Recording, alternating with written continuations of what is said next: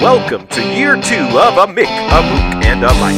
Hosted by four-time Emmy-nominated producer Frank Pace and retired New York City firefighter, 9/11 first responder, and Vietnam vet Billy O'Connor. Today's guest, America's Mexican, star of NBC's Lopez versus Lopez, George Lopez. My brother. My brother Frank. How you doing, pal? Good. I got him. I got George Lopez. You got the you man guys, himself. You, you guys have been saying, "Do you really know George Lopez? Do you really know George, George Derek's been busting my balls Yes, for I uh, have. fucking two years. Do you know George Lopez? Yes, I know George Lopez. I'm gonna we'll have him on the show in about two minutes or so. Uh, you know what? We're actually going to find out if you really know him. Because if he comes on and he says, uh, Who is that? Come on, Come on, Billy. What's that other guy's name? yeah, well, you got the shirt, brother. George I Lopez got the shirt. and Well, I, I, I could have bought this. I I, I could have I could have had. could have used it for a top. Actually, it's kind of big on you. you know? it wouldn't have took many an undermaker does Well, it. I mean, that's for sure. You know, yeah, I was thinking that too. George, George always gets uh, XLs and double XLs and triple XLs because of he's got to he's got to fit his Mexican friends. Jesus, look so at they're the all, size they're that all very big. Yeah, well, I, I wear it with pride. you I can take We have to I- pump you up. yeah, you, I, I, you couldn't pump me up enough. You're going to start eating yeast. That's what you got to do. Just keep eating yeast until you fit into that shirt. Yeah. Well, That's funny. Oh. so the election, elections are coming up, huh? The midterms. Midterms, yeah, yeah. I, I, and you see all the stuff on the, I don't know, all the stuff on TV. This they tried to make everything close. Everything's close. You know, Wisconsin. You know, Republicans are going to win Wisconsin. You know, Yeah, well, how, about Herschel Walker? Uh, We, we could we could do a whole show on how fucking stupid Herschel Walker is. I saw some guy posted on uh, Instagram. The guy, you sent it to me. I think it was you. I think I did. Yeah, about how he's a stereotype of everything bad about. Yeah, Yeah. yeah. And the guy was lamenting about, you know, uh, everything bad about what? about you know those people. Well, wait, wait, wait, it, it, wait, wait. It was one of those people talking about his own. it was those people. You know those people I'm talking about. He, oh, it was a black fella talking about how He was saying the stereotypes. Yeah. how Herschel Walker plays into all Republican stereotypes of black people. Well, we should probably go over those. Well, we don't have enough time. We could be a Frank will go over it when you're not here. That's what I'm trying to get at. Yeah. Uh, you guys, you guys are too funny. Well, yeah, so they're coming up, and, and you know, I mean, the, the news they try and make everything's a cliffhanger here, cliffhanger here. Yeah. Ron Johnson's going to win. You know, I mean, uh, I think Herschel's going to lose in Georgia. I hope Dr. Oz loses in Pennsylvania. I think he's going to lose. The bookies have many ways as, an underdog, but some of them.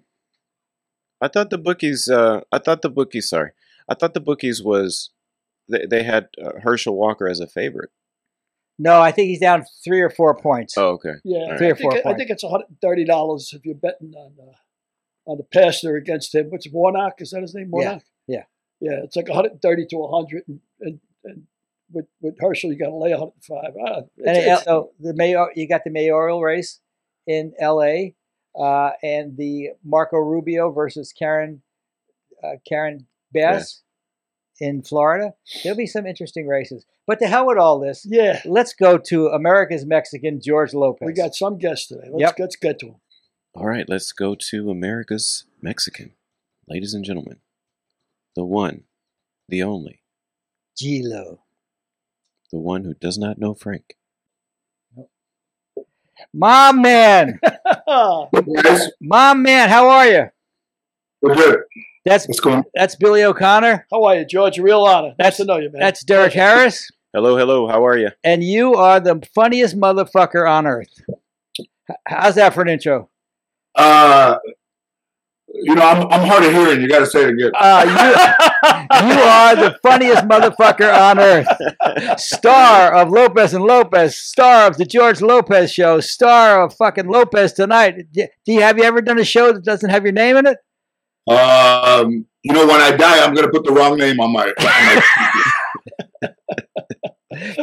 Pretty funny, pretty funny. I don't think I ever have done something, but also, I don't think that there's been anyone in television history who's been their name for everything that they've done. I, I think that's true.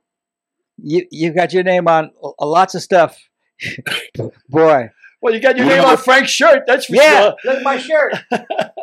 you know, uh, you know, they can, you know, the, one of the pitfalls of having your name on your show is that, uh, you know, uh, I hate, I hate that George Lopez show, and then in real life they're like, I hate George Lopez, which, which to me means uh, means like like Frank told me one time a long time ago.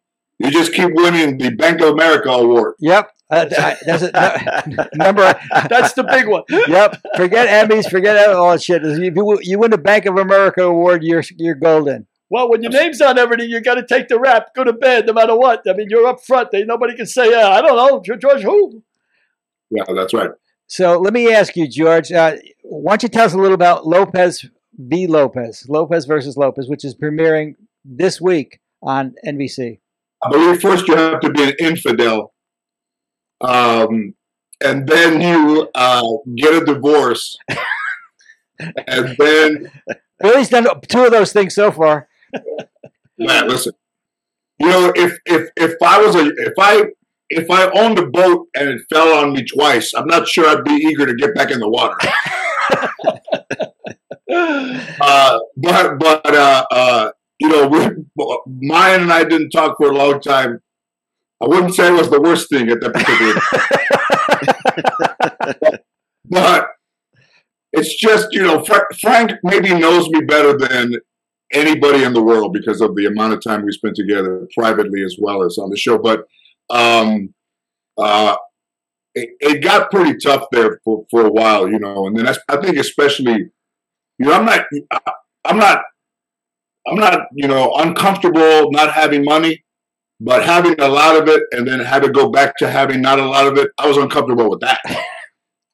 That's a good thing to be uncomfortable with for sure. Yeah, so so I, th- I think the idea of the show came from of all things, you know, a TikTok video that Mayan had seen that a kid was uh, blowing me out um, on there because of the kidney thing, and then uh, Mayan responded by saying, you know, my my mom got the bag, you know, the money, and then she twerked upside down, and then you know, it, it, it got millions of views. And then even Anthony Anderson and I were golfing, and he's like, yo, you see that TikTok Mayan did? I said, yeah, I saw it. He goes, what do you think, man? I said, well, what can I, what can I do about it? I can't do anything about it. He goes, word? I said, can I do about it? And uh, much like when Jed Clampett was shooting for food and he hit the ground and oil came up, um, uh, Debby Wolfe, who was working with Bruce Helford on the Conners, had an idea of putting a show together because her father and her relationship was much like was mine and and myself. So when I when they first presented it to me, it was so edgy and so out there and so anti George. I thought this has got to be animation.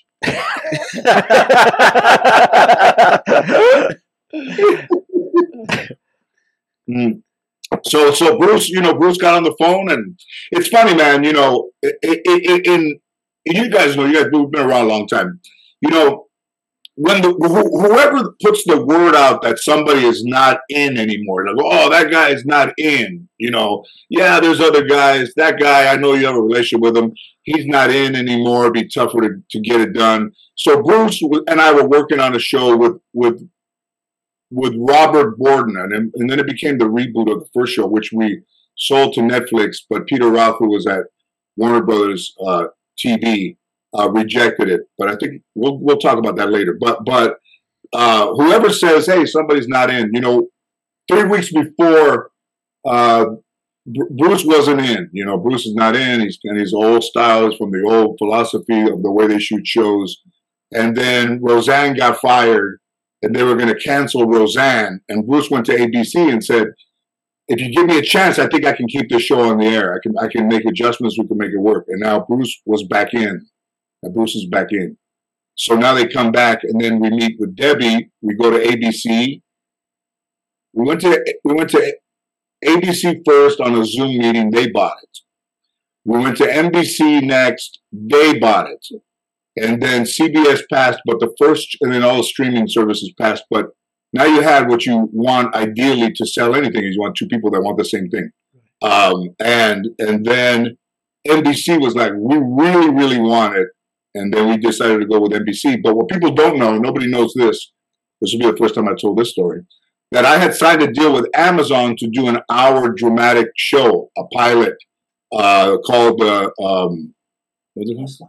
Oh, uh, Once Upon a Time in Aztlan, very Chicano with Mr. Cartoon and Estevan and uh, Jada Miranda. You know her, Frank, you remember her. And so I, I, I, I had a deal with Amazon to do this one hour gritty, kind of like the Chicano version of The Sopranos. Really good idea. And now I had two shows, and nobody wants to be in second position. So February first of uh, this year, um, Amazon had the shit or get out the pot, you know, day, and they said we want to extend it uh, for 60 days. We had that in the contract that it get extended. So they took the extension. In those 30 days, this came around. I saved this because NBC was going to blow it out because they didn't want to be in second position. I say I rescued this show, and then I got the Blue Beetle, uh, the DC movie that I just did. But if Amazon had picked up that that first show, the dramatic, I wouldn't have been able to do either of these shows. Wow. So in the, in the in the universe or in the whatever you believe in, somebody took care of me and saying, let's stall this one and let's see if these other two come into play, and they did. I mean, it's it's the ideal situation. So I remember Mayan cooking quesadillas at Yep. five years old on the Lopez show. Uh, what's it like working with her? Um, you know, you know, my, you know, I, I'm I was very attached growing up. You know, I, my grandfather took me to work with him one day. It wasn't quite like like taking Mayan. Um, yeah, but to see Mayan be good at something that's very difficult to learn. I know how much uh, uh, I struggled to to to do the acting part of it, and to see her just take it over, but to see her in the Zoom meetings uh, as well, speak very you know eloquent and very intelligent about her and I's relationship, and you know it's funny. Like I would be the person that would come in with a fucking seltzer bottle, hey, spray it over here in the room, spray it over there. They're laughing, and then Mayan would be the one that said, you know, my father was dealt a bad hand in life. You know, he made the best of what he had. He has problem connecting with people. And that's what they wanted to hear. They didn't want to hear jokes. They wanted to hear the, the realness that this show would bring to TV. And and and it does have a a, a, a, strong um, relationship. But also, I think if people watch this show, I think they'll see a lot of the similarities in their own lives. And I think that's where we live. You know, that's what did made the first show last so well. And I think this one is another one. I mean, very special show and un, and not like anything that's on TV right now. Yeah, because our show, George Lopez, was about basically predicated on your relationship growing up with Grandma Benny. Right. And now Mayan's basing this show on her growing up with you. Uh, and, Yeah. and both of those were very dysfunctional relationships. Right. Why don't, you You know why don't you tell us a little about your relationship with your grandma, You know, my my uh, Chuck know, E. Cheese? Oh, my grandmother. uh, First of all, I mean, I can't even know where to start this so much. my friend, my friend, my friend Ernie Ariano. God rest his soul. My friend Ernie passed in in April. oh, sorry to hear Hey, that. hey, hey, you want to understand, Chicano? This is where I come from. So Ernie's dad passed, and then all my friends are like, "Yeah, Ernie's passed, man." So we, we got to figure out, you know, because they didn't have a lot of money to get buried, and then they're like, uh, uh, you know, I can put in a hundred. Man, we're gonna leave them in the car. Let's fucking somebody. Let fucking, I said, hey man, but just bring ice then. Fucking.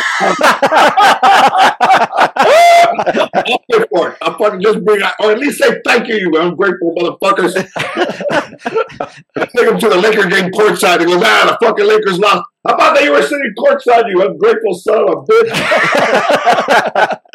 So, uh, uh, so that's first of all, that's where I come from. So, so when Ernie's dad had leukemia and he was in the hospital, I went to go see Ernie's dad, and Ernie's and Ernie's dad, Alex, said, uh, you know, um, ask Ernie to come and see me, man, because George, you know, I'm, I'm I don't have much longer, and, and he hasn't come to see me. All the kids have come to see me. He hasn't come to see me, so I go see Ernie, and I said, "Hey, Ernie, man, go see your pops." He goes, "I can't, man. I can't see him like that." I said, "Well, you know, he's not going to be around much longer, man, and you're going to have a whole lifetime of, of uh, you know, feeling bad knowing you could have been there for your daddy. Asked me to tell you. I told you that you're making a mistake if you don't go. He didn't go. cut to all these, you know, all these people who look like they're living paycheck to paycheck, uh, sitting around a table deciding Ernie's fate, you know, where to put him. So I said, well, you know, I said, how, how are you guys going to, you know, raise the money for the services? Uh, we're gonna uh, we're, we're gonna have a car wash. to bury, to bury somebody like Bob Hope buried somebody at cemetery.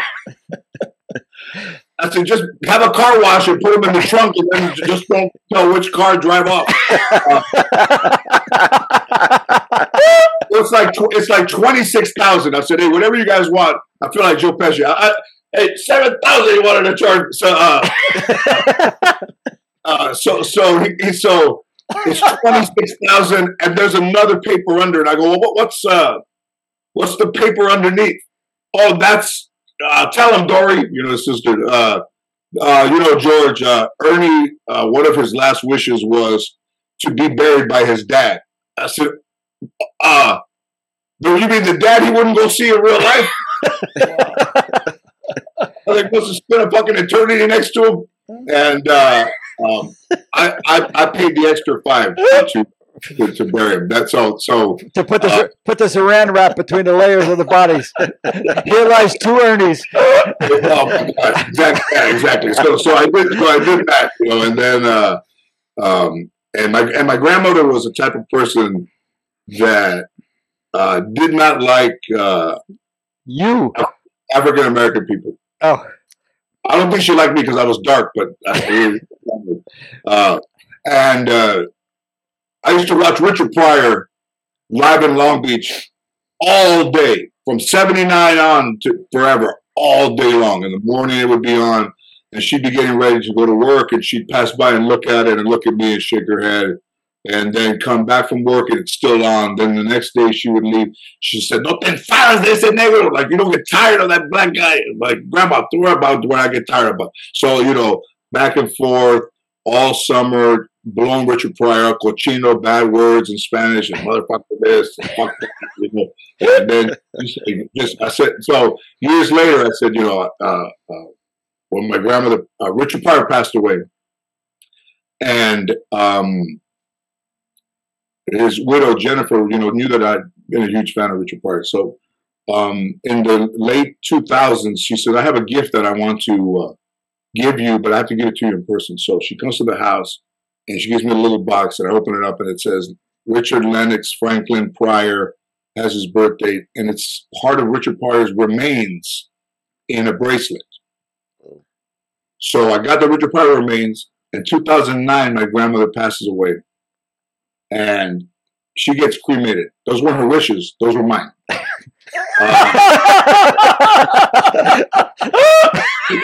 want to be buried next to my husband. You got two of them. Uh, I'll, I'll decide your fate. Much like she decided my fate when when when, when uh, she was living, I was deciding her fate in the afterlife. So I cremated her, and part of her was in this house. So when Richard Pryor came to my house, and his remains went on top of my grandmother's, I thought that was poetic. oh, Wow. your your Grandmother's in, in, in wherever. Get that dinero from on top of the tree. I can feel his dick digging into uh, my lower back. and your grandmother was c- c- quite a character, that's for sure. grandmother bought, my grandmother bought me two rims at Peddler's West in on San Fernando Road, uh, up there in San Fernando, almost near Sylmar. They were ninety five dollars. This was like nineteen seventy six, and she's been very quiet. I put those otherwise you want. I said, yeah, those are right there. Mhm. Those, those two. No, I got a unicycle, two of them. so uh, we go up to the to the checkout thing. I'm standing there, and the guy gets one rim. He says, both of them. Fuck another guy. Well, yes, both of them. Ninety-five dollars. I'm probably nine. And he ca- checks them out, pushes the cash register. Ninety-five comes up, and she looks at me with the nastiest look on her face, and she says, "Don't ever ask me for anything again." Wow. I said, I'm Wow. fucking 90. I'm sure I'm going to need a few things between now I move out. But I mean, just the hate in her face took away from this fucking thing, man. I mean, just I was so excited. Don't ask me for anything again. So my grandmother was unhappy, but also her life wasn't happy. So you know, I realized, you know, that like my therapist said, you know, you can't. What if a blind person came into your house and knocked over a lamp? Would you get mad? Uh, um, and said, so you know, he can't see. Your grandmother couldn't see. But you know, I will say this about my grandmother. My grandmother had dementia and she had Alzheimer's. And my, the joke is, I think I never took her to the doctor. I think so. Um, so um, toward the end of her life, she was in uh, Holy Cross over there in, in San Fernando Mission Hills. And I went to go see her, and she was demented already. So when I walk in there, she's got this look on her face, and she's looking at me and staring at me. And I'm looking at her and staring at her, like two guys that were going to fight in a park. She just kind of, she doesn't remember me. She's looking at me.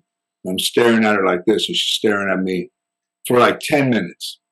I said, I'm saying under my breath, you know, fucking lady right here, look at this fucking lady. She's looking at me, and she goes like this to me.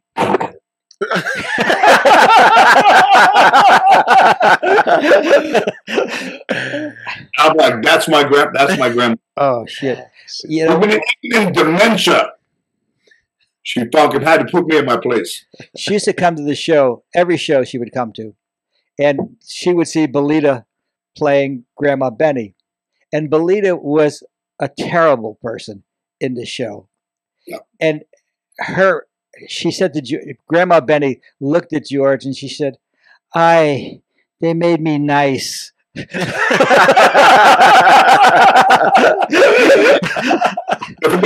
You know, so my whole life I want to be a comedian. Writing notes, doing all kinds of stuff. The night of the pilot, we go home. It's late. It's probably like three forty-five in the morning, four o'clock in the morning, and my grandma's just looking straight ahead. You know, never looks at me, doesn't deviate, looking straight ahead. I look over at her. We're right about five. We're at the five freeway past Paxton. We're gonna start to get ready to get off the freeway, and I said, uh, "So, I said, so what did you think, Grandma?" Silence. Doesn't look at me when she answers. Straight ahead. You want to know? I said, Yeah, I want to know. What did you think? Without looking at me, she says, If I would have known it was going to take this long, I would have stayed home.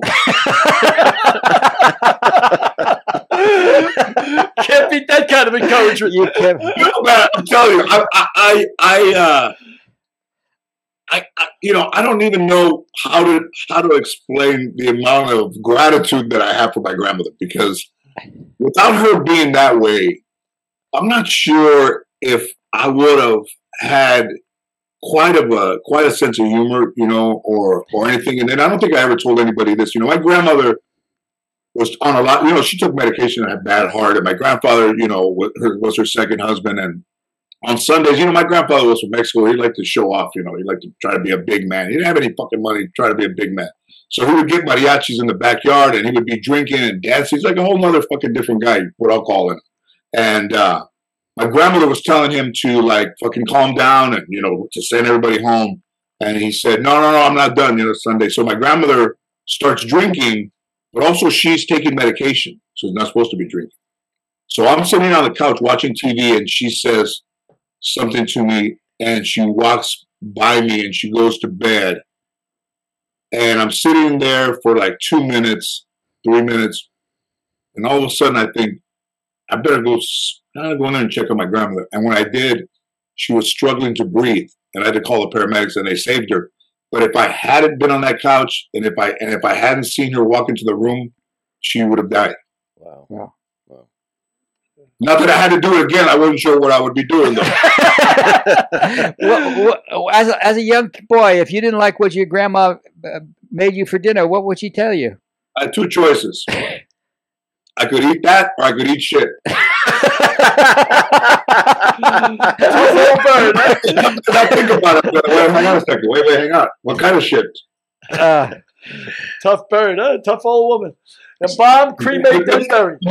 I, I think in, in, in, in coddling kids and telling them everything that they want to hear, I think we're doing a disservice to future generations. I mean, not to be as bad as my grandmother, but I think What Uh, What if he wanted? yeah. To, what if he wanted to go to Chuck E. Cheese? You know, there was a place called Frank knows all my stuff. There was a place called, place called Uncle Ben's Kiddieland behind McDonald's on Sepulveda, and uh, it was a little it was a little theme park in this field. And all my friends would go over there, and they would have uh, birthday parties, and we would go to McDonald's once in a while. You know? And I said to my grandma one time, I said, I said, "Can I have my birthday party at Uncle Uncle Ben's Kiddieland?" And she goes, "So what? For, for, for your friends to be eating?" That's pretty funny. Yeah, I, I think so. Yeah, for them to be eating it and being on the rides. And then uh, I said, uh, um, if I, you know, Chuck E. Cheese came on, I said, "Can I have my birthday at Chuck E. Cheese?" Guess that's a Chuck E. What? I said, "Chuck E. Cheese." About what's that? About, you know, the mouse is up there. You know, Chuck E. You know, the kids can be a kid. You know, where a kid can be a kid. And uh, "Ah, look, I want to see a mouse pull the refrigerator out.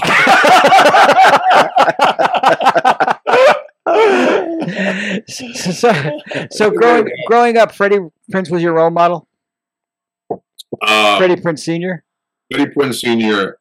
I saw Freddie Prinze Sr. in uh, 1973 on the Tonight Show, uh, Johnny Carson, and uh, I immediately, like you know, fell in love. Like I'd never seen anybody like that. I didn't even know that a stand-up comedian could have a TV show. I wasn't aware. I was probably 13 at the time, and uh, I just you know became like this Chico the Man enthusiast, a huge fan of his, and. You know, I remember the morning that he shot himself. Uh, I sat on the edge of the bed. I couldn't believe it. You know, so um, but still remained, you know, I was just starting to do stand up in 79, he died in 77. But still in my body, like I would talk about Freddie Prinze, you know, to whoever wanted to listen. So when we started to do the first show, um, uh, they would ask me, well, who are your influences? And I would say Freddie Prinze. But, but at that point, people had already forgotten about Freddie Prinze. It had been, you know, 30, almost 30 years since he had passed, 25 years, you know, 30 years. And then, uh, I just talked about him all the time. I saw him, you know, the guy, uh, you know, I wanted to be him. I wanted to, you know, be a comedian, all this and that. So when the show was going into the hundredth episode, I think in 2006, uh, Johnny Grant, the little dude, the little mayor of Mayor uh, of Hollywood. the mayor of Hollywood, asked me at a Steve Edwards star, you know, hey, I think it's time that you know we put you in the Walk of Fame. And I said, well, I'm not going in until Freddie Prinze goes in. And he looks at his assistant. And he said, I think Freddie is in. I said, I don't think he's in. You know. And he goes, well, we'll check and see. So like five days later, he calls me. He says he's not in, but if you want him to be in, you know, he can be in, and then you know you can go in. So I said, all right. So I paid the ten thousand dollars for Freddie to go in, and then I went in. And then the idea that I would do that for Freddie Prinze, and then you know I knew Junior by then, you know, and we had moved into Toluca Lake, and his mom lived around the corner from us, and and um, so they were all there, Della Reese and all Freddie's friend, Freddie Prinze's friend, all the people, and then Freddie Prinze Jr. says, you know, my grandmother wants to talk to you. She was in Puerto Rico, and I said hello, and she goes, oh George, you know, my Freddie. She used to call my Freddie.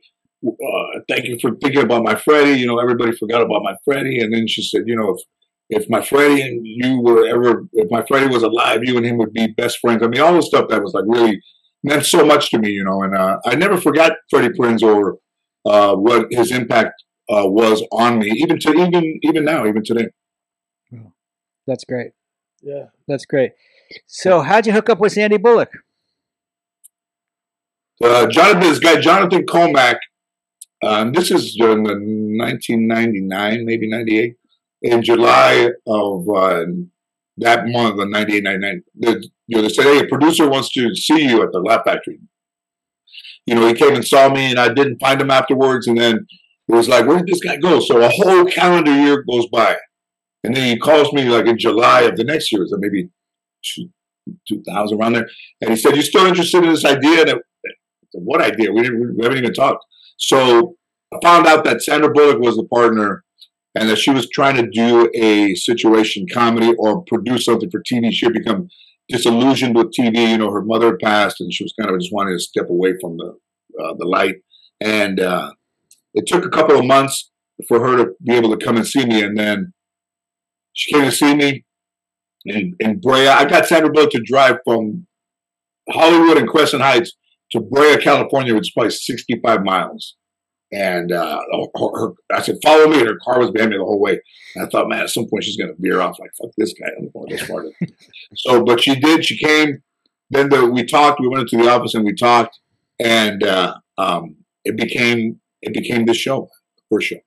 Wow. I, I remember we- we were doing Nikki, and Bruce Helford was going to bring Sandy to the stage, and he, he didn't say he didn't mention your name, but he said, "I'm going to bring Sandra Bullock to the stage, but I'm not because I want to. I'm interested in doing anything with her, but I just want to meet Sandra Bullock, and she wanted to come and see what we did. And when he met her, he fell in love with her, as as everybody did. Uh, Yeah. And that that proceeded to uh, a, a not even a pilot, four episodes, and that we got uh, another year, and then we got another year, and then we got another year, and then we got another year. Uh, Yeah. in doing the pilot or the first episode, there was a funny story about someone in, inspecting the kitchen. Uh, Oh, Why don't you tell about that story? I was in the writers' room, and somebody comes in. They said George, and they come outside. They go, uh, uh, I would, I'll call her. I don't want to say her name. Uh, Deb. De- Deb Oppenheimer. I'll, I'll say it. Deb Oppenheimer. Deb Oppenheimer. They want to see you on on the stage. They were starting to put the, the stage together. So I get there, and they're they're standing there like this, like you know, very very you know. And I said, "What's going on?" And, uh, Deb, Deborah goes, "You know, I invited my friend Brenda here because she's half Mexican. And we're looking at the kitchen, and there's nothing in the kitchen to indicate that that this is the family, a Mexican family." And I'm, I'm like, "What? What?" Yeah, there's nothing here that indicates that it's a Mexican family. And I said, hang on. And I go in the kitchen, I turn around, I go, how about now? Yeah, put the Mexicans in the in the kitchen. And I go, I go, how about the Mexicans in the kitchen? How about now? Back it down. How about now? Run up. Huh? So the idea that it had to have like, and they try to sneak this shit by me in the pilot, like like a pitcher of glass, a pitcher with glasses with chili peppers on the glass. I said, uh uh They wanted stereotype. Get Wow. this shit out of here. And uh, she denies that she said that, but I'm there. I think, frankly, I think you were there. Uh, I believe I was there myself. I, we also wrote it in the book w- with names. yeah. Uh, uh, you know, everything was brand new to me, and uh, I had Frank. You know, thank God I had Frank. Frank, Frank kept me. Uh, he kept me even, man. He's the Angelo Dundee to my Muhammad Ali. Nice, nice. Wow. See? Yeah, Look that's a nice. There you you go. go. That's a And- metaphor. and- Angelo Dundee. And yeah. Derek, Derek didn't even think I knew you. Yeah, we didn't believe him all these years. Nah, the uh, yeah, I, mean, he was very instrumental to to uh, to even my even mine to this day. Mine says, "Have another piece of pizza. You're slurring your words." we were at we were at a wrap party, and Karen told Frank that. Karen, Karen told me have, Oh, have another please. piece of pizza. You're your words. What you have? Two Shirley Temples or what? Hey, Have another piece of pizza. You're slurring. W- w- Come on, George, give him some more. I it. Angelo Dundee. Oh, There's Muhammad shit. Ali. I like that. shit. Uh, do, you, do you have a favorite episode or two of uh, Lopez show? Well, you know, I knew that Frank and I were going to be friends. we, in the first four episodes, we did an episode about stranger danger. Yeah.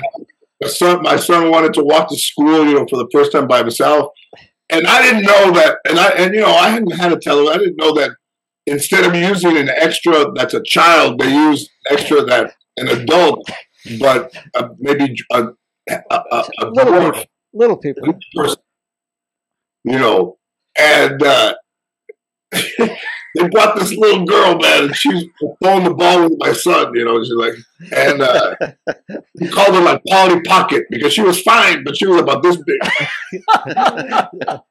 So I and her arms elbowed out, you know, but a little bit, you know, they all bowed out a little bit, so but. We, we kept we couldn't believe that somebody that fine could come that small. Like you know, that's probably so that's probably what Pussies found out when they did the fun size almond joys.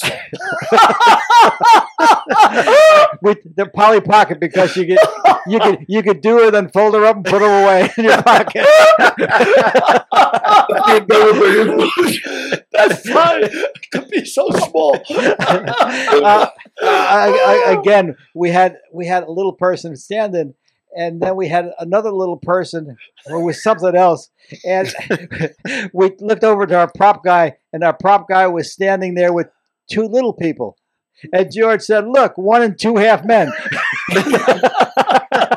Not to break balls. Huh? oh shit! You know, the, the, the, the, the idea that we did a roast, you know, there was this guy named Marty Nedboy, you know, and, and uh, when we started to do the show, Frank says, Hey, I got somebody that I want to hire. Uh, and I said, What does he do? Frank goes, Nothing. when, you meet, when you meet him, you'll, lo- you'll love him. So we meet Marty. He's, got Polio. all over his shirt. I go, Hey, Marty, what's the, what's the soup of the day? Lick your badge and let us know.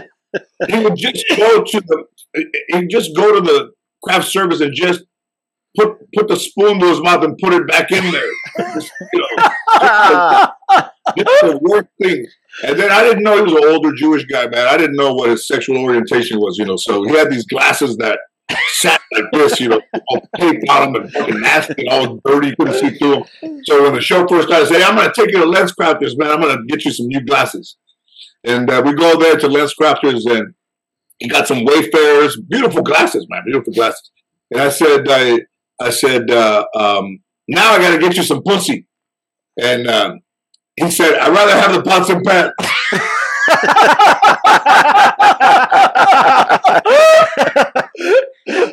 So you know, he came over for Thanksgiving. You know, he came over for Thanksgiving one year. And I think I was flying in from someplace, and I had a limo. They don't use limos anymore. They use like town cars. So I used a limo. And I said, Ann says, you know, can you go pick up Marty uh, uh, while uh, you know, and bring him to the house on your way. So I go there, and I I have Ann call. I said, tell him I'm outside. And five minutes goes by, ten minutes goes by. Fucking call her again. I said, hey, call this dude and tell him I'm outside. Fucking half hour goes by, 45 minutes goes by. He comes out. And I said, hey, motherfucker, what's taking you so long? I just wanted all my neighbors to see you. That's hilarious. One time, waiting, by, waiting by the car. one time we were on stage five or stage four, whatever it was, and uh, Marty called his friend Lou to come see him, and he, he Lou shows up with a pass that says George Gobel show. Do you remember that? Instead of George Lopez show, George Goldman. George, George Gobel show. That was a funny fucking motherfucker, boy. Man, he was he was great, man. And you know, he would say to me, "What what would you do?" If, he goes, "Can I ask you a question?" I said, "What?" He goes, "What would you do if they outlawed burritos?" That was the last thing he said to you as he was leaving. As, was as we, as we were leaving his uh, rest home before before he passed away. He said, "What, what would we do if, we, if they ever outlawed burritos?" Uh, so back to your favorite shows. Uh, do you have one or two? I I know I loved I loved the story about President Bush going to the White House. So I go do I go do the Ford Theater. You know, they used to do these shows. You know, and uh, uh, so we go do the Ford Theater. President Bush is there, and they introduce all of us. And I get next to him. I look down, and I see his speech there. It's all spelled phonetically and highlighted. Like Lopez is L O W P E Z. LeAnn Rimes. It said like Lee, capital L E E, and Rhyme. I mean, just the. I mean, a child, a child wouldn't have shit written like this. So I'm looking down at it. I said, "Man, that shit is crazy." So everybody leaves. I grab the the the, the script, the notes, and I put it in my pocket under my arm. I walk off. I go to this dinner, and, and, and I'm in the car on the way to the dinner. I'm showing everybody, they're passing them around. I said, hey, I'm to put them in a frame. One by, there's eight of them. I'm to put them one, two, three, put it in my office right there, you know, and go, and, and uh, everybody's laughing. We're in the thing, we're laughing. I get to the dinner, and Tom Scott, the, the, the band leader, comes up to me and he goes, hey, man, the Secret Service is looking for you. And he says, they're on to you. And I said, like, fucking on to me. What, what do you mean? They know you took the script. I said, "Hey, how do they know I took the script? They don't, they don't know anything. So I said, I, I said, I'm gonna tell them I don't have it. You know, so everybody at the table's like, you better give them the script. I said, I don't have it. I don't have it. I said, I'm just gonna tell them I don't have it. What are they gonna do to me? So five minutes later, two guys walk up behind me, Secret Service guys. Guy talks into his wrist. It was uh, we found him, and he goes, Lopez. He was we, we're looking for the script, and uh, our sole duty is to return that script to the safety of the White House. And instead of saying, uh, you know, I don't have it, I folded. I said, it's in the car. so we, we made the entire episode of the first season oh. about that. And and also, I should say, uh, it, because the George Lopez show was a ceiling breaker, uh, we were the first show to have a, an all Hispanic uh, uh, cast.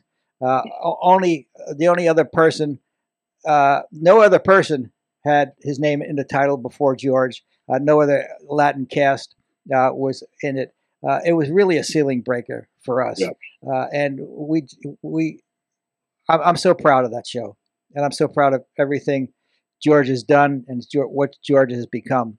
Uh, how about uh, the baseball episode? Oh, bobbleheads, huh? Bobbleheads. The bobbleheads became like a legendary show now, you know. And uh, Rod did it, Joe Morgan, God rest his soul, and uh, Jim Palmer and Steve Garvey.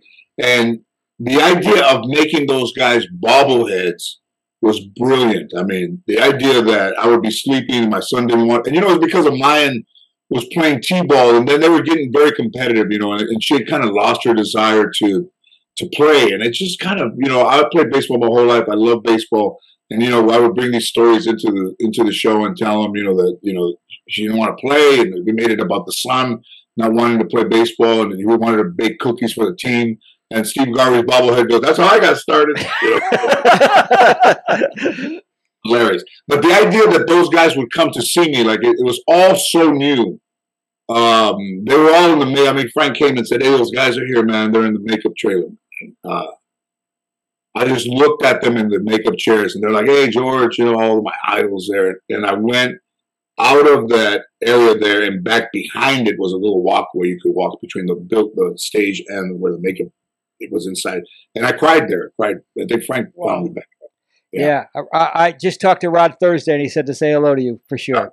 For yeah, sure. I mean, because baseball meant so much to me. You know, my grandparents too was like the only thing that we did together. But and um, it was uh, it was very special, man, to, to, to see those guys come for me. I mean, Frank Frank would always say that's what Frank said. Frank, these guys came to see you, and I would you know I would never equate it like that, you know. But uh, he put everything in perspective for me. It was very nice. Yeah, that we had a great. You had a great line in there to Max. You said you're a Mexican, not a Mexicant. That's right. That was a great line. A That's great right. line. So and then we the outtake of Frank pitching baseball uh, batting practice to me, and I swiftly missed it. It was way up over my head. I go, Frank, fucking throw it right here, man. so you've seen it recently, huh? I, I remember all that stuff. Oh shit! Oh, that's pretty funny. That's pretty funny. Uh, but, but this show's good, man. It's it's you know, and I'm different now. You know, the beginning, you know, I was kind of people were I had to introduce myself to everybody. You know, people didn't, nobody knew me that I was a comedian and all that stuff. So, you know, now 20 years later, you know, everybody's aware of me, and uh, it's different, man. Like Bruce said, you know, we don't have to introduce you to the show. Everybody knows you, and they'll come to the show. But the show's the show's really good. Debby Wolfe, was a showrunner, Bruce is around, but you know, he's doing the Conners, and just great to have. It's great to have him be involved, you know, and see mine. It's all, you know, we're all family from way back in the day, so it's very special, man. Like, like I would say I was thinking about how to equate it. And, you know, the first year that Dan Marino played, he went to the Super Bowl. And when he lost, he was like, oh, it was my first year. I'll be back. And he never went back. So the idea of doing the first show and having to go, you know, five years, 120 episodes, and then trying to get back to network TV for, you know, 15 years uh, was is very, very difficult. And I, and I, I think you really start to understand it when you pitch to networks and you're known but they they're not looking to buy anything that you're in. The idea that they two networks wanted this show right off the bat, and NBC never deviated from their from their love of the show and the idea of the show is uh, very special, man. It's very it's it's a it's a victory lap that uh, I will enjoy whether it goes uh, ten episodes or uh, uh, two hundred and ten episodes. Well, Cheech gave you great advice. He said you got to get that one thing, that that one thing. And yeah, got that. Yeah, he just did the show. Uh, he's done both of them. But Cheech, you know, I was struggling to do to do things, and uh, he said to me, "Man, you just got to get that one thing. Once you get one thing, one thing becomes another thing." And uh, I called him when I got Bread and Roses in 2000, and I said, "I got that one thing." He's like, "All right, man, I'll call you back." Uh, so, so, the, so when I started to get to know Cheech in the early, you know, 2000, so on Sunday, uh, one Sunday he's like, "Come on, my house, man. We'll sit down, we'll make some food." So, so we go over there and we go on top of his his, his garage. You can see all of you know the beach, and the sun is going down. He, he goes, "You want to smoke it up there?" So, yeah, it's a good thing.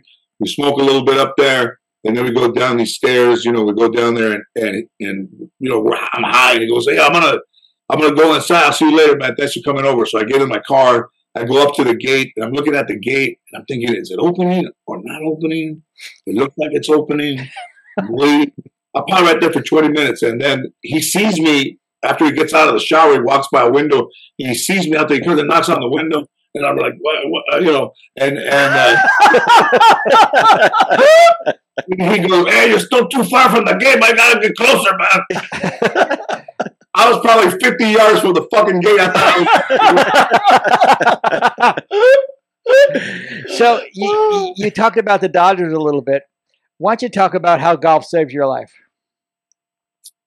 Man, I mean, you know, I, I went kind of under the radar for my whole life. You know, I don't think my grandparents really didn't give a fuck what I was doing. You know, um, uh, I had some pretty good friends that kind of kept me connected to school, but I was not a scholar by no means. But you know, I just felt different than everybody. I didn't feel the same as those guys. Not that I was better. I just felt I was different. You know, I just felt that that whatever life they wanted, that that wasn't going to be my life. And and and I loved baseball. So in 1979 in San Fernando, um, my coach and I got into it. You know, my coach had bought a uh, batting cage and a net, and you know, they, put it up, and we were going to have a car wash again to pay for the thing. So he gave us like he gave us like a a, a book of car wash tickets to sell, maybe like a hundred. You know, and he says, I go back and give them back, and I didn't sell any. Like I, I mean, I'm, I'm trying to sell car wash tickets. He says, you owe me two hundred fifty dollars, and I said, for what? And it was for the tickets. I said, I didn't sell any. He goes, no, but you, you know, you're responsible for the sale of these tickets and what you didn't sell, you're going to make up for them. I, I'll give you $250. So we went at it, he and I. And, uh, and, and he and I going at it nose to nose, he said, you know, you're a fucking quitter and when things get tough, you quit. And I want to see where you end up in life because quitters, the minute it gets tough, you pack it in. I remember he said, you pack it in you, and it gets tough, you just pack it in. I said, oh yeah, yeah, yeah, well, we'll see. Yeah, I want to see where you are. Come and check in on me for 10 years later. That's what the fuck you're doing with yourself. So I started to play golf, and it was so hard to do, and I loved it. You know, I played on a whim. Ernie and I went and played on Christmas '81. Did, not you hit lemons in your backyard? Hit lemons in the backyard. We had a, we had a we had a seven iron back there. I don't know how I got back there. And they said uh, I used to say that it was in case we heard a noise. You know, uh, so so I started just would hit these lemons in the backyard. I would watch you know the British Open. I love the British Open. I was up early, so I'd be watching the British Open, and and I started to play and it was tough, man. I would fucking move the ball and I would cheat and score and and and and one one one time we were playing El Cariso in Sylmar and and I said uh, after like the seventh hole, I said, "Hey, at nine, I'm gonna take off now. I'm gonna take off. Where you going? I got some shit to do." And I was always walking off like after nine. It was so difficult. And then when I was in the car, I just, it's almost like in those old movies, the, the guy's head appears over you. you know, when things get tough, you pack it in. I was see that guy, could hear him. And then I was like, I started to evaluate my life, and I was like, man, that that dude was right. So I went back to San Fernando. I had probably been there in five years, four years, and I went over there, and he was putting the bases away, picking up all the equipment, and I was walking to him, and he's kind of looking at me, and and uh, he's like, "Is that my third baseman?" And I "Hey, what's up, coach?" Goes, "What are you doing here?" And I just went over the fight, and I apologized for my behavior there. And I said, you know, I just came to tell you that you were right. I just came to apologize to you for the way I treated you. And at that point in my life, I was probably 21, 22, 20. I had never apologized to anybody ever in my life. We would just pretend they didn't exist. Like if we didn't agree with somebody, fuck them, you know. And uh, so that was a turning point. And if he hadn't have, uh, if we hadn't had that that thing over over the tickets and playing golf, I'm not sure if I would have ever put the two things together. Wow. So ultimately, you became a, a gr- really good golfer, and uh, you played at Pebble Beach. I love I love playing at Pebble Beach. Yeah, you know, um, it was nice to watch Andy Garcia, and, and I'd be on the road, and I would be watching the Peb, you know Pebble Beach where Romano was there, Kevin James. I would see Andy, and I would think, man, you know, wherever I was in some motel or hotel or wherever I was, I made a point to watch him. And fucking Andy Garcia was my partner like the first seven years that I played. It was great. And then you know what happens, man, is like politics came into it, and you know all of a sudden, man, it wasn't as much fun. And you got like you know people come in and they don't like the way you act, or they don't like the. Because I, I was doing the Bob Hope with Luke and Sam Jackson, and we were leading. And before I was walking to the first tee, this girl says to me, "Can I talk to you?" And I said, "Yeah." I goes, oh, "You know, the board of the Bob Hope wanted me to ask you um, if you could, um, you know, be more like you are on TV." Unbelievable. I said, "What the fuck does that mean?" She goes, "Exactly. Like they heard somebody heard you saying bad words, bad words." Fucking so. They heard you saying bad words, and uh, so fuck that, man. I mean, I just was who I just was who I want. I mean, I, you know, I love the AT and T, but you you don't want to be where they don't want you. So yeah, I'm, but one good thing is you got I'm, I'm you, you got very close to your boyhood friend Lee Trevino. the, the best. Why don't you talk, tell a little bit about about your relationship with Lee? I'll tell you what. I take Indian, Indian. Uh, what the, where, where do I start? Uh, the, uh, the the best was I call him up, you know, call him up one time, and, and he says, "Amen." Everything black in my life is gone. I said, "What?" Everything black in my life is gone. I said, "My caddy died. Uh, uh, a tree fell on my SUV." And which one was it? My dog. cat? Oh, he said that uh, uh, my caddy died. I had to put my dog down, and a tree fell on my SUV. Everything black is gone. huh? Everything black is gone. He had a black SUV, and oh my god, black man, Lee man, just the just the greatest man. Like I like I watched him, you know, growing up. I never thought that we would have the relationship that we that we have, and uh, he's just mad. One time when he hurt his back, you know, he had a bad back, and he went to Germany to get some rollers put in his back, and he was in so much pain. He answered, he sounded like an old Mexican lady. I said, he goes, man, hello. I'm like, hey, hola, senora, está Lee. They don't. Hey, it's me, man. Hey, man, it's me. I said, why do you sound like an old Mexican lady? He said, I can't walk. one one has to do with the other.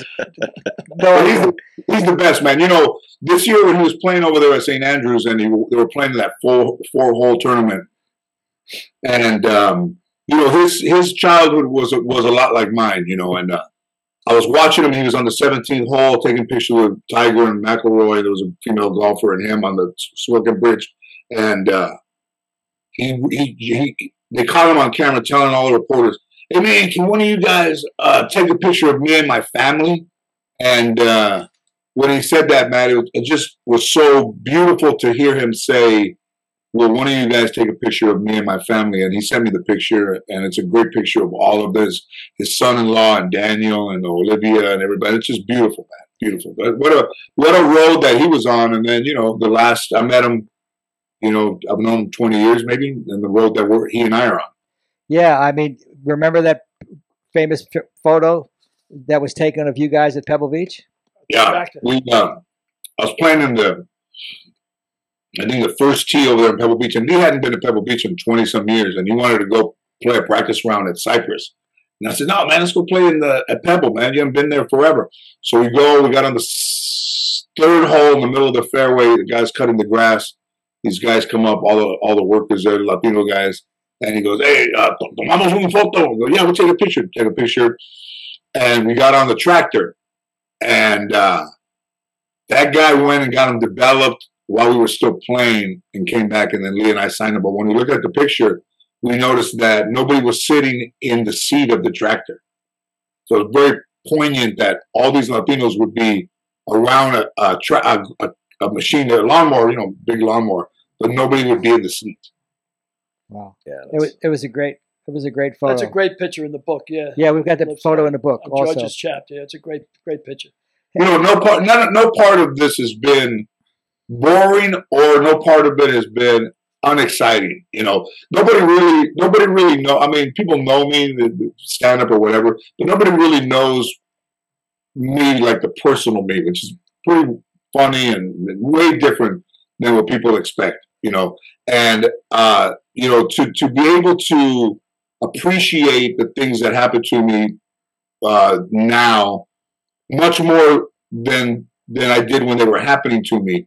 But in 20 years, to, to maintain a higher level of gratitude and a high, higher level of appreciation is pretty amazing, man. For somebody who was raised by so much negativity and then always was looking at the side of things that was more negative, like awaiting awaiting doom. You know, I don't I don't await I don't await doom anymore. I think every, day is great.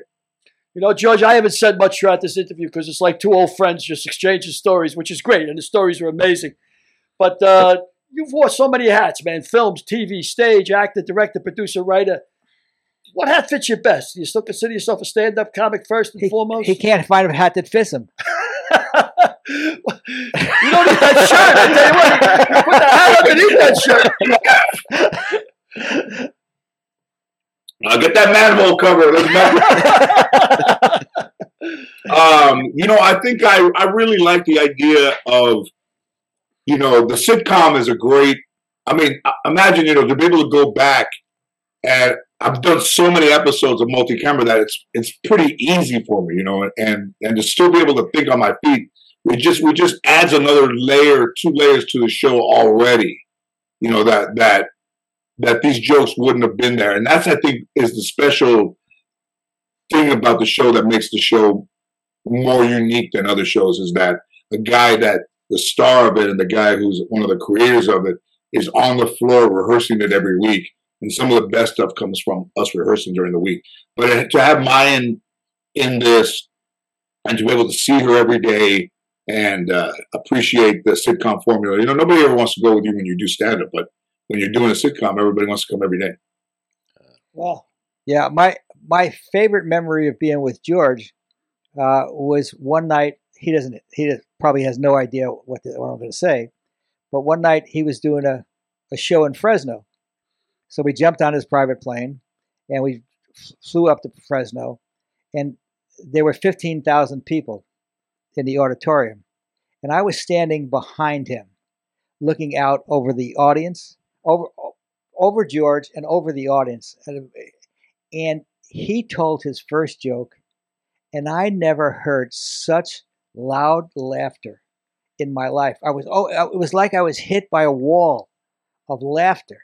It was incredible, and I can imagine what you must feel like to hear that. It must be very, very empowering. Uh, it was a great night. Yeah, I'm still out there, man. I think, I think I'm looking to wrap it up here pretty soon. Uh, but um, last weekend we were out there, and, and yeah, the response when you walk out is pretty, is deafening, man. You know, it's it's it's deafening, and I still I still love it. You know, I still think of it as kind of almost like um, the way people would look at their life or having a, a life where you get together with friends. I mean, I get together and do stand up, and it's you know. I still write for it. I still love it. I think when I detach, I'll detach for good. Uh, but it's been something that has given me so much. And uh, I mean, I still have. I have the. I remember I bought a. Uh, I bought a microphone stand at Radio Shack in my senior year in high school, and then I stole the microphone from Audiovisual and they asked me for it. They go, "Did you remember seeing this microphone? The fuck out, the, the fucking style, the whole prison, the the, the president's uh, speech again. I don't think I got it." well, I wrapped it in white athletic baseball tape that I used to wrap my the bats in, and I have it still. It's in my dressing room at, at, at Universal, and I see it in the corners all rusted and beat up. But I mean, that's how connected I am to to that stuff, you know. And be able to meet you know, the people that I admired, you know, that gr- growing up and be friends with them is pretty amazing too. How about the How about the night we went to see Rickles? Oh, fucking Don Rickles, man. I'd never met him before. We go eat dinner afterwards, and he goes, "Hey, senor, come over here, senor. You know who this is?" He goes, "Yeah, who is this?" He's George Lopez. All right, takes the five dollars out, hands it to the waiter. He goes, "Buy a village in your country."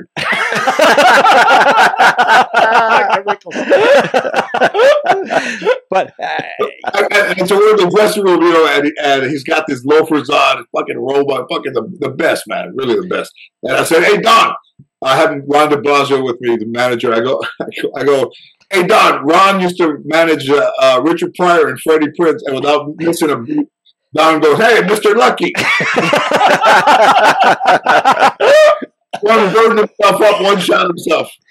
oh, he also he also said that night uh, he introduced George to the crowd, and he said, "Never in my life did I see a day when I see a day when a Mexican has passed me by."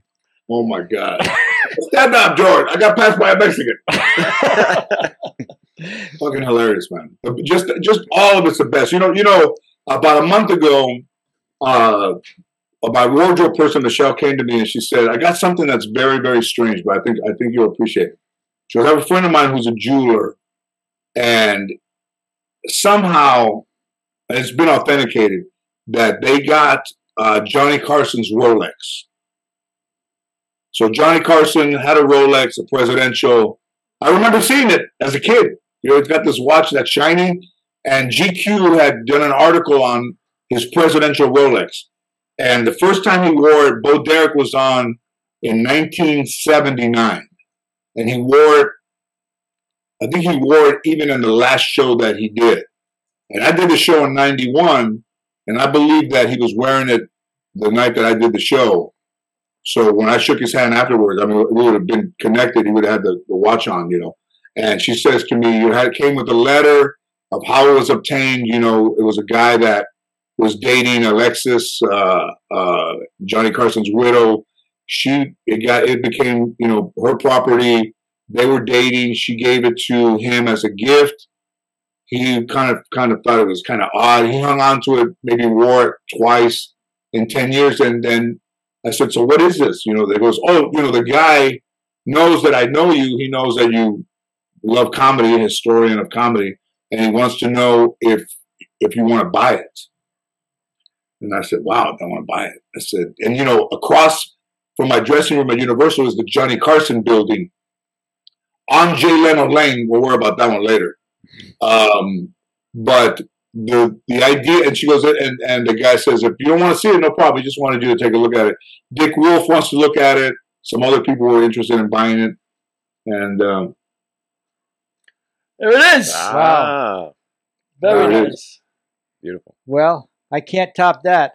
But here's my Rolex, which is a, ah, which was a gift from George, Nice. Christmas 2005 or so. That's right. I, Christmas 2005. I gave all my friends that uh, you know were around me. I gave them uh, uh, Rolexes. So Derek, you can go fuck yourself.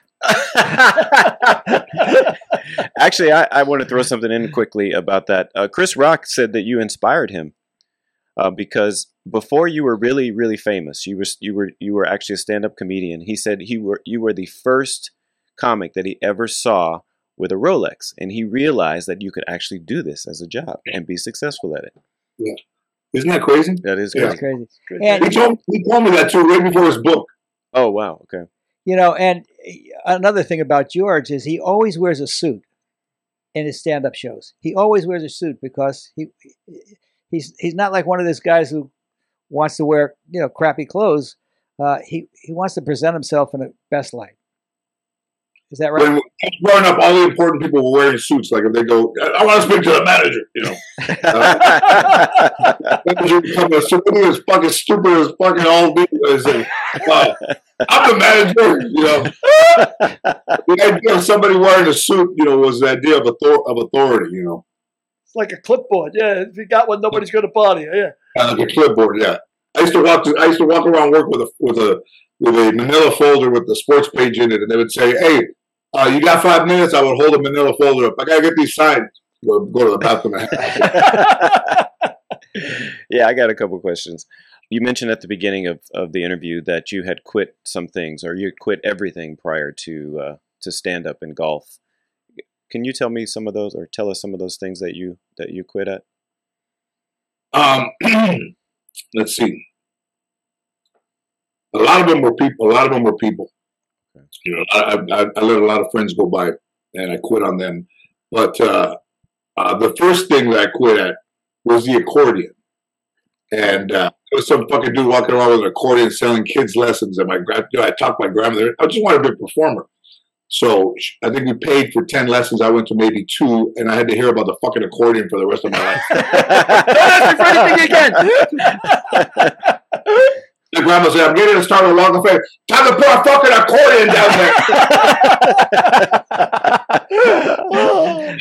but, but, you know, yeah, I, I, I, you know, um, in school I quit. Um, people I quit. At work I would quit, and I and the, I think the most part was just to was just to leave people behind. You know, like just not talk to them or whatever. Didn't Yeah. didn't value any friendships, so I would quit on people. And they were good people. I mean, not not uh, uh, even in the beginning of my life, like I would just fucking disappear. You know, and uh, I wouldn't be I wouldn't hold myself responsible. So I think that the the best lesson of not quitting is, you know, I hold myself responsible for my own actions, and and uh, where before I would just hide out or you know not ever, ever see people again. But I mean, still, I think the thing that still remains is my inability to connect to to people because I didn't see any healthy relationships growing up. So you know, stand up takes the place of a person, you know, a connection to a person, and then I think doing the sitcom takes place of you know as a job to where you're connected to that, but it's still not the real life. It's still not the real world.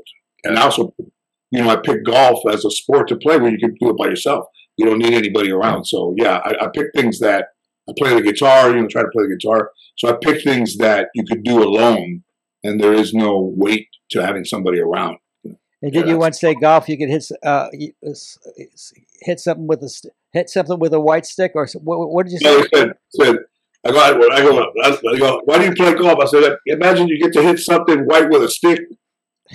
Yep, Nobody complains. no, nobody complains. I, I uh, one more question. So, um, let's see here. Sorry. Oh, so I noticed that you have a. I saw a picture of you, and I can see it in this uh, this this shot too. That you have a, a tattoo on Yeah. your on your hand. It says uh, "darkness," Yeah. um, and I, I think it's a reference to Charlie Murphy.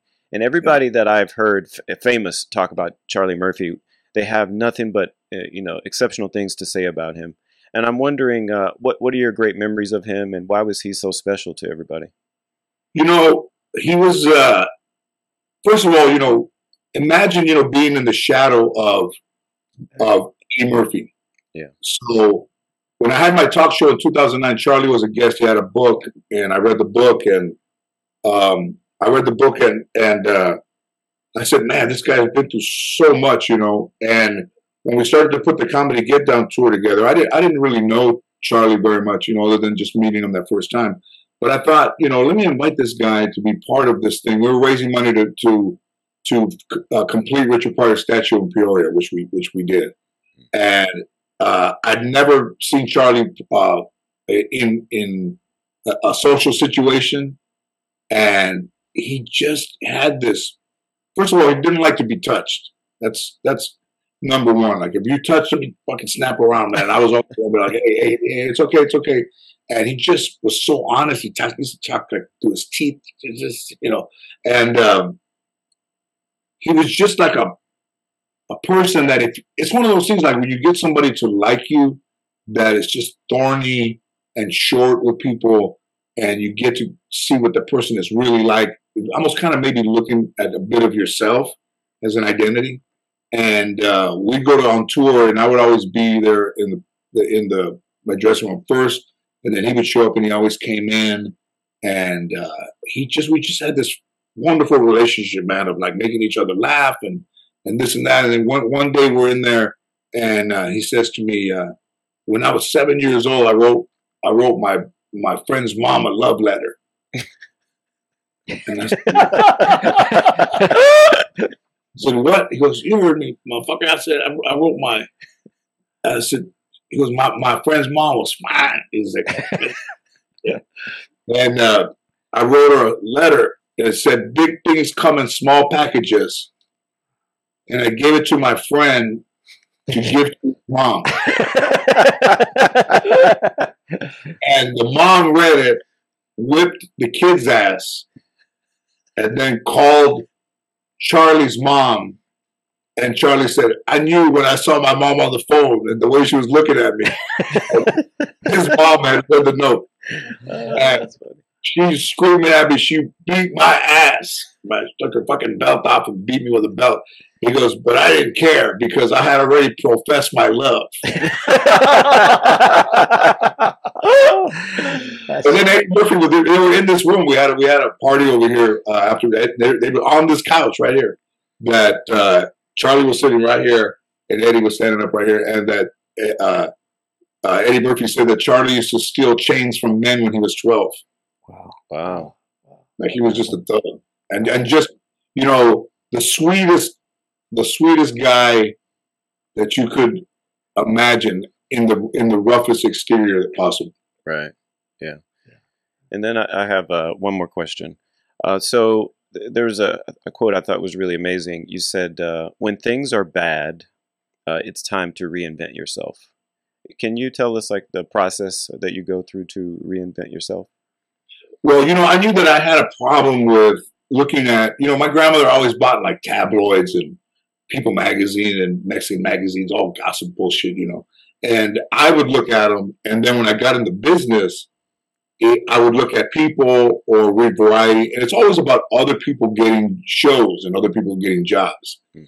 and and it it got to be a, where you could be very negative about people you didn't meet, and you could waste most fucking time worrying about what other people are doing. And comedians would get shows, and there would be a guy that I knew, he'd get a show, you'd see him on TV, and you go, that motherfucker ain't funny. And then one time I was working during the day, and I met this this woman at, at Igby's, and she was beautiful, man, like this beautiful girl, and we got along. And she's like, "Call me at work, you know, we'll have we'll have lunch." And I called her at work, and we talked, and she said that they had a comedian at work, and I said, "Who is it?" And then I guess I like belittled the dude, and she said to me on the phone, "Let me call you back," and she never called me back, and I think it was because of my negativity. So to reinvent myself and to be a person that would be less concerned with what other people were doing and only concerned with what I was doing was was one of the reinventions.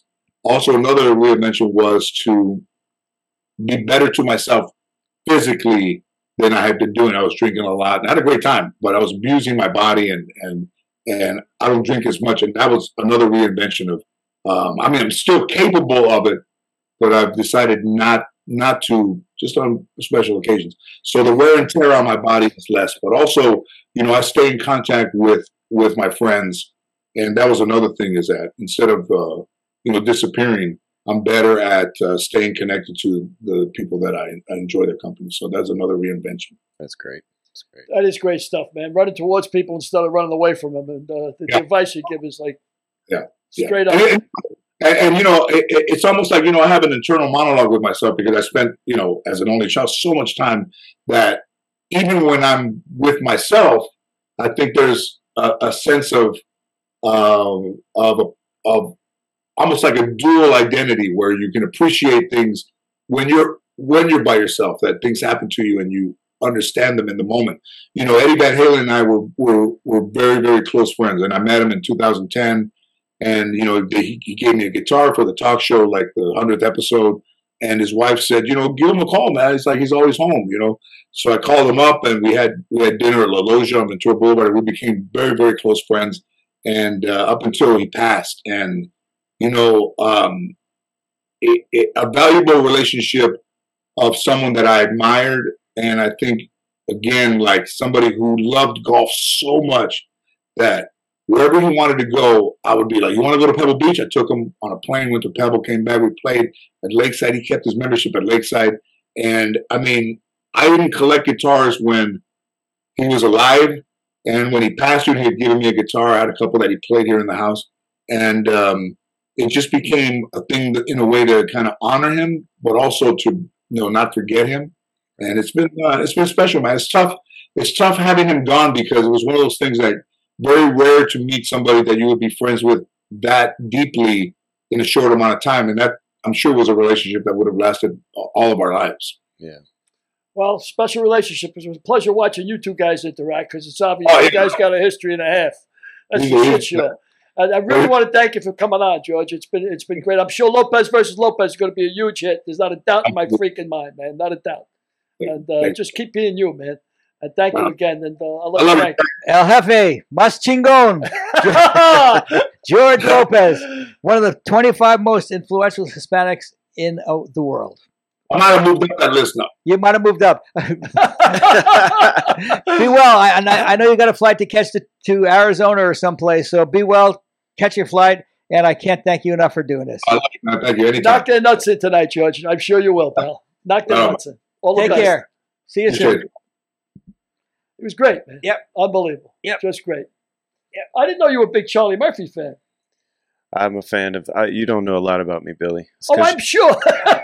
And we don't want to know much more you, you don't. You don't take very much time. You don't. You don't try to get to know too many black people. so- oh, my Oh. goodness. I opened for Charlie Murphy once at Tempe Improv. Did you really? Yeah, yeah, smoked a joint with him in the back room, doing a green room. Yeah, smoked a half a joint with him. Holy nice shit. guy, really nice guy. Holy But shit. I didn't know you were a fan, yeah. But Eddie Murphy was probably, I mean, well, Jesus, he was on top of the world at 19. Right? Yeah. I mean, who, who does what he did? But George was just. Who's got 12 kids like Eddie Murphy? It's- it- I like my cigar too, but I take it out once in a while. he was great, man. Just a great guy. Yeah. Uh, and, and, and I knew he would be. yeah, just I knew he would be. I mean, he just goes off. He just he riffs and I really didn't, couldn't say anything because I, I didn't want to. I didn't want to deject. You guys were getting along. I just I was just sitting there enjoying the show, Well, which thank was you. great. Thank you. It was, it was a good time.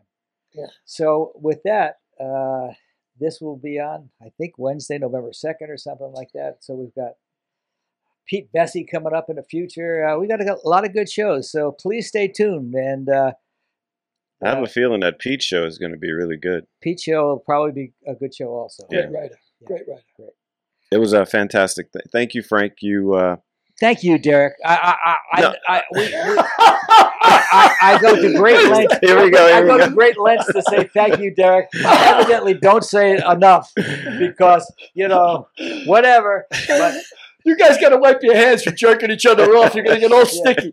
wait a minute. oh, Oh Jesus. but you're doing a fabulous job, Derek. You do such a good job at editing. Oh. It's Oh, incredible my God. It's getting you. deep in here. I can't Whatever you, take say, it. you say you're going to show up at 8:30, you show up at 8:29. If you're going to show up at 8:35, you'll say you'll call me and you say I'm running five minutes late.